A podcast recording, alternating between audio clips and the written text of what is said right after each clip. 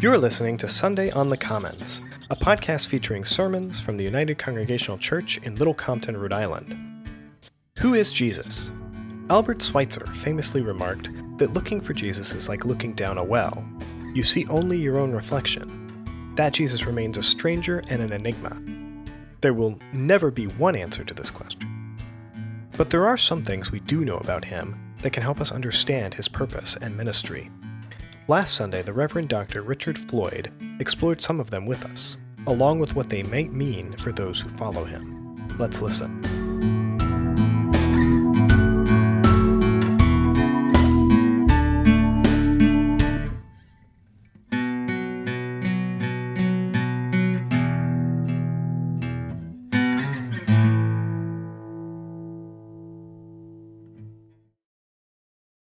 First reading is 2 Kings, verses 2, chapters 1 and 2, and 6 to 14. Now, when the Lord was about to take Elijah up to heaven by a whirlwind, Elijah and Elisha were on their way from Gil- Gilgal. Elijah said to Elisha, Stay here, for the Lord has sent me as far as Bethel. But Elisha said, As the Lord lives, and as you yourself live, I will not leave you. So they went down to Bethel. Then Elijah said to him, Stay here, for the Lord has sent me to the Jordan.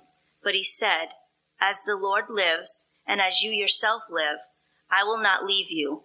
So the two of them went on. Fifty men of the company of prophets also went, and stood at, at some distance from them, as they both were standing by the Jordan. Then Elijah took his mantle and rolled it up and struck the water.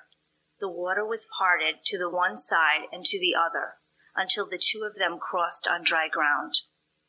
When they had crossed, Elijah said to Elisha, Tell me what I may do for you before I am taken from you. Elisha said, Please let me inherit a double share of your spirit.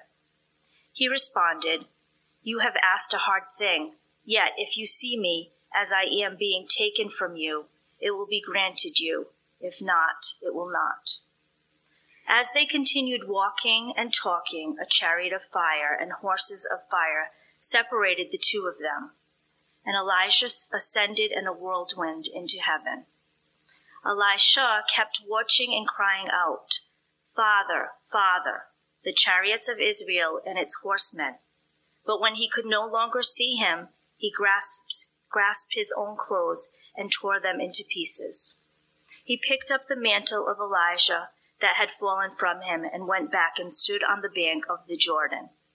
He took the mantle of Elijah that had fallen from him and struck the water, saying, Where is the Lord, the God of Elijah? When he had struck the water, the water was parted to the one side and to the other, and Elisha went over. Here ends the first reading.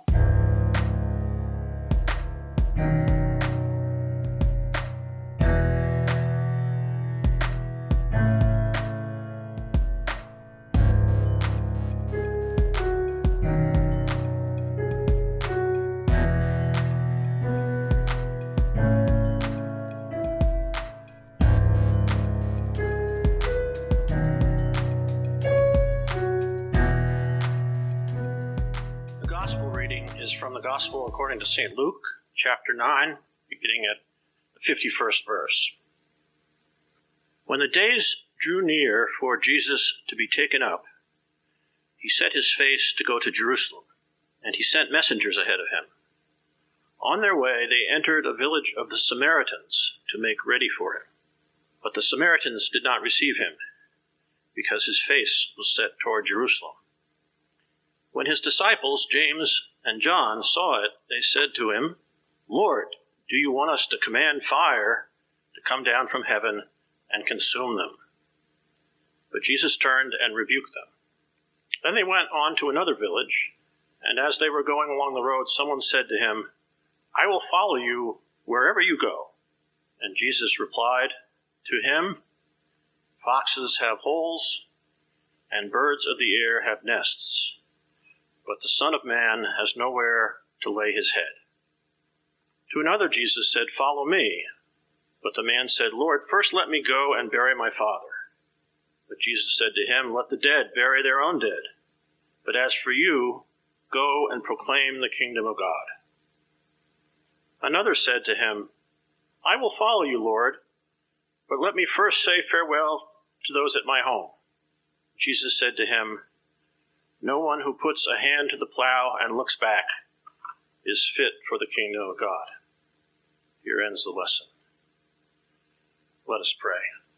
May the words of my mouth and the meditations of our hearts be acceptable in your sight, O Lord, our rock and our Redeemer. Amen. Who is Jesus? I don't know if you knew that Albert Schweitzer, in addition to every, all his other accomplishments, missionary, doctor, and world famous organist, was also a first rate theologian and wrote a very important book in the first part of the 20th century in which he had reviewed all the scholarship uh, about Jesus. Uh, was called his book was called The Search for the Historical Jesus, and in it he had a famous quote uh, in answer to the question, "Who is Jesus?" He said, "Looking for Jesus is like looking down a well. You see only your own reflection. That Jesus remains a stranger and an enigma. There will never be one answer to this question." But there are things we do know about Jesus that can help us understand his person, his purpose, and his ministry. And the very first thing we need to know about him is that he was a Jew. Often forgotten, but very important.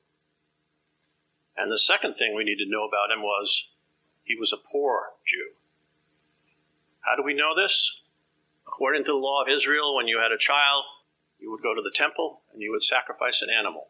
And there was a big long list of what you should sacrifice, starting with a ram. That's the rich people. Going all the way down to a pigeon. Jesus' mom and dad took him for dedication at the temple. It was a pigeon. So we know that much about him. He was a poor Jew in a country long occupied by an imperial foreign power, the Roman Empire, the greatest empire of all time in the known world at that time. Which is to say, he was a powerless, disinherited person who knew the daily indignity of living under the fear of political violence, state sponsored violence. Jesus was not a citizen of his own country. Now, Paul was a Roman citizen. Remember two weeks ago, or maybe three weeks ago, that story I talked about Paul and Silas in Philippi and how they were beaten for being Jews. Well, the next chapter, Paul complains and says, I'm a Roman citizen, and I, I want to, I write as a citizen for recourse. But Jesus had no such power. If a Roman soldier pushed him into a ditch or spat at him, there was nothing he could do about it. And this powerlessness profoundly shaped him. I'm reading a book called Jesus and the Disinherited by Howard Thurman. It was written in 1949, which happens to be the year I was born. And it came out right before the civil rights movement got moving in the 1950s. Thurman, a black man, was the dean of Marsh Chapel at Boston University. He was one of the influences on Martin Luther King, who did his PhD at Boston University. In Thurman's book, he draws comparisons between the socio political world that Jesus grew up in and the American South of his day, which was during the Jim Crow era. In both cases, powerful majorities disinherited powerless minorities through fear and the threat of violence. The regular lynchings in Howard Thurman's day and the regular crucifixions of Jesus' day were both designed to instill terror in the disinherited minority and keep them in their place. Now, Judaism, then as now, was not monolithic. There were a number of groups in it. And the different groups all had different strategies to cope with the oppression of Rome. The Sadducees controlled the temple, and they were collaborators, basically, to hold on to their power. The Romans granted them a certain amount of power, so they sold their souls to run the temple. The Pharisees, who you know from all the interactions Jesus had with them, despised the Romans and became scrupulous keepers of the law of Israel and stuck to themselves. The Essenes, which you may not know much about, were an ascetic sect. That's very hard to say. An ascetic sect that abandoned society altogether and moved into an isolated community in the desert on the edge of the Dead Sea. They're the people from which we get the Dead Sea Scrolls that were found in 1948 49, just about the same time Thurman was writing his book. And then there was the Zealots. The Zealots believed they could mount an armed insurrection against the Romans. That had been tried several times before, and let's just say it hadn't gone well for the insurrectionists. So these various Jewish groups in Jesus' day all had strategies for living under Roman occupation and for dealing with the daily indignities of being a disinherited minority. And that brings us to Jesus. What was his strategy for dealing with the Romans? Jesus chose another way altogether, the way of love. He admonished his followers to love your enemies. And they had enemies. I always say to people, Jesus said, Love your enemies and pray for them. He didn't say you wouldn't have any. They had enemies. The Romans were their enemies. Others were their enemies. The root of this love for Jesus was the love that God had for all people. Jesus was reflecting the love of the one he called Father for all people, without distinction. And Jesus also knew that the opposite of love, hate, damages the hater, damages the hater's soul and spirit and integrity. So Jesus' way, unlike all the other groups, was a way of love and it was a way of humility. He knew that humility cannot be humiliated. So his stance was one of passive resistance to the Romans. They could make him do things, but they couldn't make him hate them. And he, he wouldn't let them rob him of his dignity as a human being. So a lot of the things he said in the light of this start making sense if you think about it. Remember how he said, If someone strikes you on the cheek, offer him the other cheek to strike. That was most likely not a hypothetical case a Roman soldier could slap a Jew with impunity. Remember how Jesus said, You have heard it, that it was said, an eye for an eye and a tooth for a tooth? But I say to you, do not resist an evildoer. Remember how Jesus said, If anyone wants to sue you and take your coat, give your cloak as well.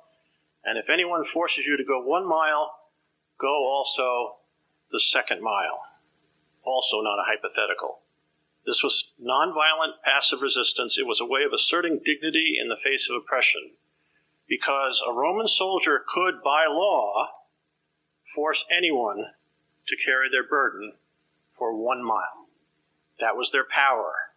But to go a second mile voluntarily was an act of resistance that morally challenged their authority over you.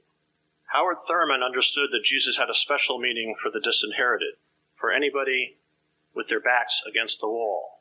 Thurman had learned the Bible by reading it out loud to his grandmother, who was born a slave and was never taught to read. One day Howard asked her why she never read from the letters of Paul.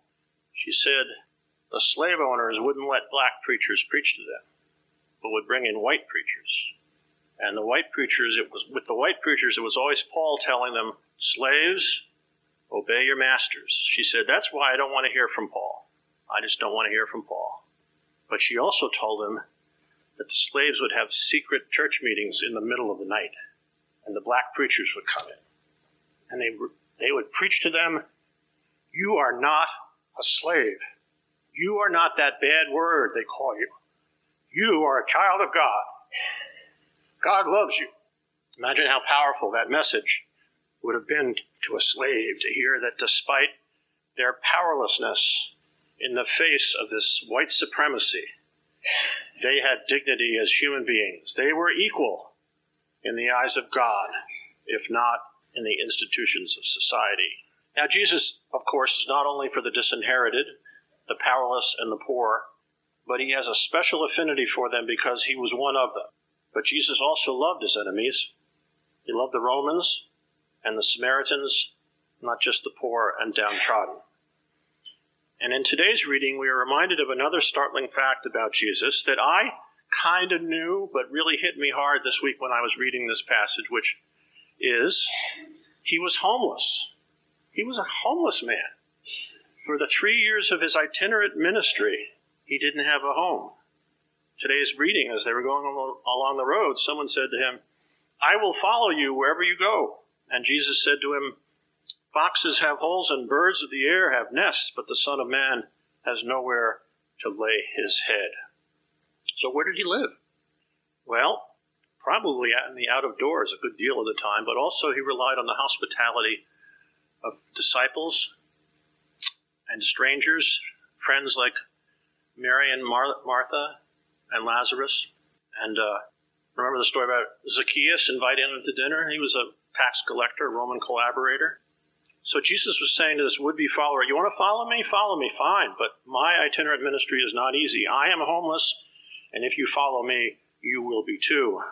And that is what Dietrich Bonhoeffer called the cost of discipleship. And I have always thought that today's passage was about the difficulty of following Jesus, how he sets the bar for discipleship is just so very, very high. And I, I still think that's part of it. But there's something more that Luke is telling us in this gospel. Yes, Jesus is telling them there's an urgency to following him. He receives in this passage several requests for putting off following him. One of his would be followers said, Lord, first let me go and bury my father. But Jesus said to him, Let the dead bury their own dead. But as for you, go and proclaim the kingdom of God. And another would be follower said, I will follow you, Lord, but let me first say farewell to those at my home. Jesus said to him, No one who puts a hand to the plow and looks back is fit for the kingdom of God. It seems harsh, doesn't it? It does to me. The fact is, none of these requests were unreasonable, but Jesus was stressing the urgency of his purpose and mission. Jesus had set his face toward Jerusalem. It said that twice. And that's a phrase in Luke which is not necessarily geographical, it's more theological.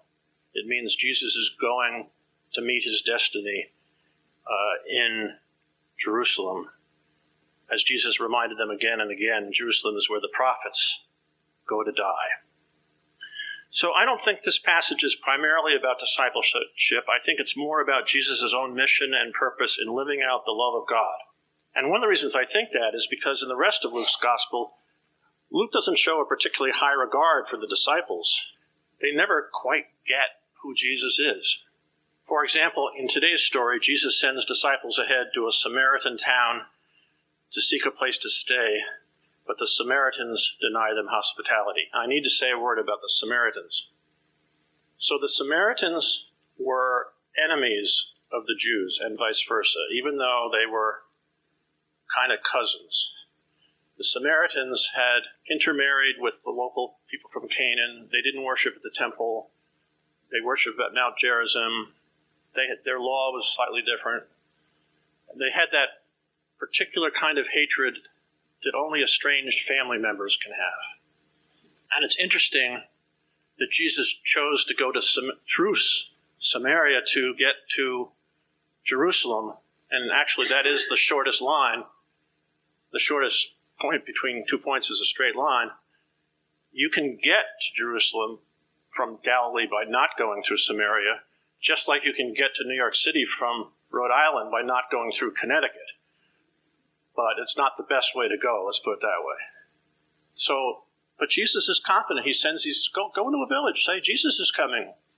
We need some hospitality. And they said, no. Two other stories in the Gospels about Samaritans that you know. One is the woman at the well, Samaritan woman at the well. It's startling that Jesus would be talking, well, first to a woman at all, and then a Samaritan woman.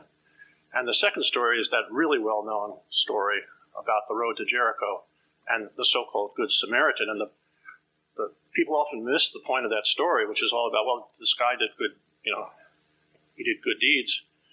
Well, yeah, he did good deeds, but he was also the other people that walked by were the official religious people of the day, and he was the hated hated enemy. Um, so the Samaritans were um, hostile territory. Uh, Jesus again is acting out his love for the other, for the stranger, for the different, for the enemy. All right, so these disciples, James and John, who are, you know, the kind of big up in the hierarchy of disciples, they say, Lord, do you want us to command fire to come down from heaven and consume these wicked Samaritans? And um, Jesus rebuked them. They didn't understand Jesus' way of love and humility. They thought, well, if you recall, James and John were the ones that went up with Jesus on the Mount of Transfiguration uh, just a few chapters earlier, where Elijah and Moses and Jesus appear transfigured. And so they knew Elijah famously had called down fire on the priests of Baal, and so they saw, well, Jesus is like Elijah. He can ask God to scorch these people, and God will do it. But so they didn't. They didn't get it. And another story of Luke that you know, on the road, road to Emmaus after the crucifixion, and Jesus walked with several disciples, and they didn't recognize him, even though he pretty much spelled out what was going on and who he was. So Luke's depiction of Jesus' disciples is pretty uniformly negative. They were pretty much clueless, didn't really know what Jesus was doing. But when Jesus set his face to Jerusalem to directly confront the power of his Roman oppressors, he knew exactly what he was doing. He knew that people who said the kinds of things he said and did the kinds of things he did ended up on a Roman cross. So Jesus set his face to Jerusalem as the final act of his resistance to Roman power and the final act in his ministry. And remember, I said the first thing we need to know about Jesus was that he was a Jew?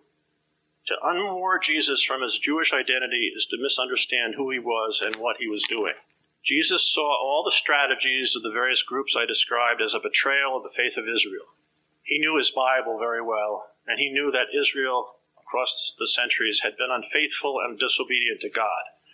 Jesus now himself, in his own person, was going to embody the faithfulness and obedience to God that Israel had been una- unable to do. That is why he picked 12 disciples to mirror the 12 tribes of Israel. That is why he began his ministry with 40 days in the wilderness to mirror the 40 years of wandering by the Israelites before they entered the promised land. And I need to say a word about Elijah's mantle. A mantle is a cloak. In today's first reading, Elijah rolls up his mantle and strikes the water of the river Jordan, and it parts. Does that remind you of any other story in the Old Testament? Yet, just as Moses did with his staff in the Red Sea. Elijah's mantle is a symbol of his power as a prophet. And when he is taken up to heaven with the chariots of fire, yes, that's where the name of the movie comes from, his mantle falls and is taken up by Elisha, his protege and successor, as the prophet of Israel. And there is a subtle reference to this in today's gospel reading. When Elijah calls Elisha to be his disciple and follow him, Elisha asks permission from Elijah to visit his family to say goodbye. And Elijah says, okay. So Jesus knew this story and by denying such permission from his would be followers, he is saying, in effect, my work is even more important than Elijah's, and my calling is more urgent. And that brings us back to our initial question Who is Jesus? Some of the prophets, some of the disciples thought he was a prophet, like Elijah, and he was a prophet. But he was more than a prophet, he was the Jewish Messiah, God's anointed one. Did Jesus take on Elijah's mantle? He did take on a cloak, but it was not a symbol of the kind of power Elijah had. It was a symbol of a different kind of power. What is that different kind of power that Jesus took on when he took on a mantle? Well, recall with me how Mark describes the crucifixion. And they clothed Jesus in a purple cloak, and after twisting some thorns into a crown, they put it on him. And they began saluting him, Hail, King of the Jews! They struck his head with a reed, spat upon him, and knelt down in homage to him. After mocking him, they stripped him of the purple cloak and put his own clothes on him. And then they led him out to crucify him. Have you ever wondered why the Gospels don't go into detail about the crucifixion? They didn't need to. Everybody in those days had seen one. Everyone knew it was a slave's death, a horrible, painful, disgraceful way to die and Jesus chose to do it. He took on the mantle in the end. He took it on and died a slave's death. And that would have been that, except he didn't stay dead. The resurrection was God's Amen to Jesus' way of love and humility, of faithfulness and obedience. And Jesus' way of love and humility still has the power to affirm human meaning and dignity. How many in our time could use the reassurance that Howard Thurman's grand, grandmother, born a slave, passed on to him, that he was a child of God, that he was loved by God? How many in our time don't believe they are worth anybody's love? How many don't experience basic human dignity? We have an opioid epidemic that is taking human lives. We have a teen suicide epidemic that is taking human lives. Both are public health crises that require government attention. But both are also spiritual crises about the loss of meaning, purpose, and hope for many in our society. What a difference it would make if the church could adequately share our faith that God loves everyone, that every human being has dignity. And whether we're conscious of it or not, our statement here every Sunday that we welcome everybody to this church embodies the ethic of love and humility of Jesus and witnesses to the love of God for all people. I started this sermon with the question, Who is Jesus? As Albert Schweitzer said, there could never be just one answer to that question. But one good answer is the one Dietrich Bonhoeffer came up with. Jesus is the man for others. He showed by word and deed the love of God to all people. He loved the unlovable, gave dignity to the disinherited, and showed us all a way to live, a way to be fully human, a way to live as God would have us live. Amen.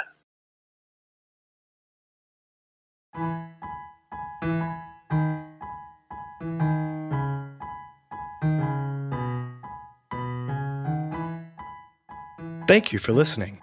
If you'd like to learn more about our church, you could visit our website, www.ucclittlecompton.org.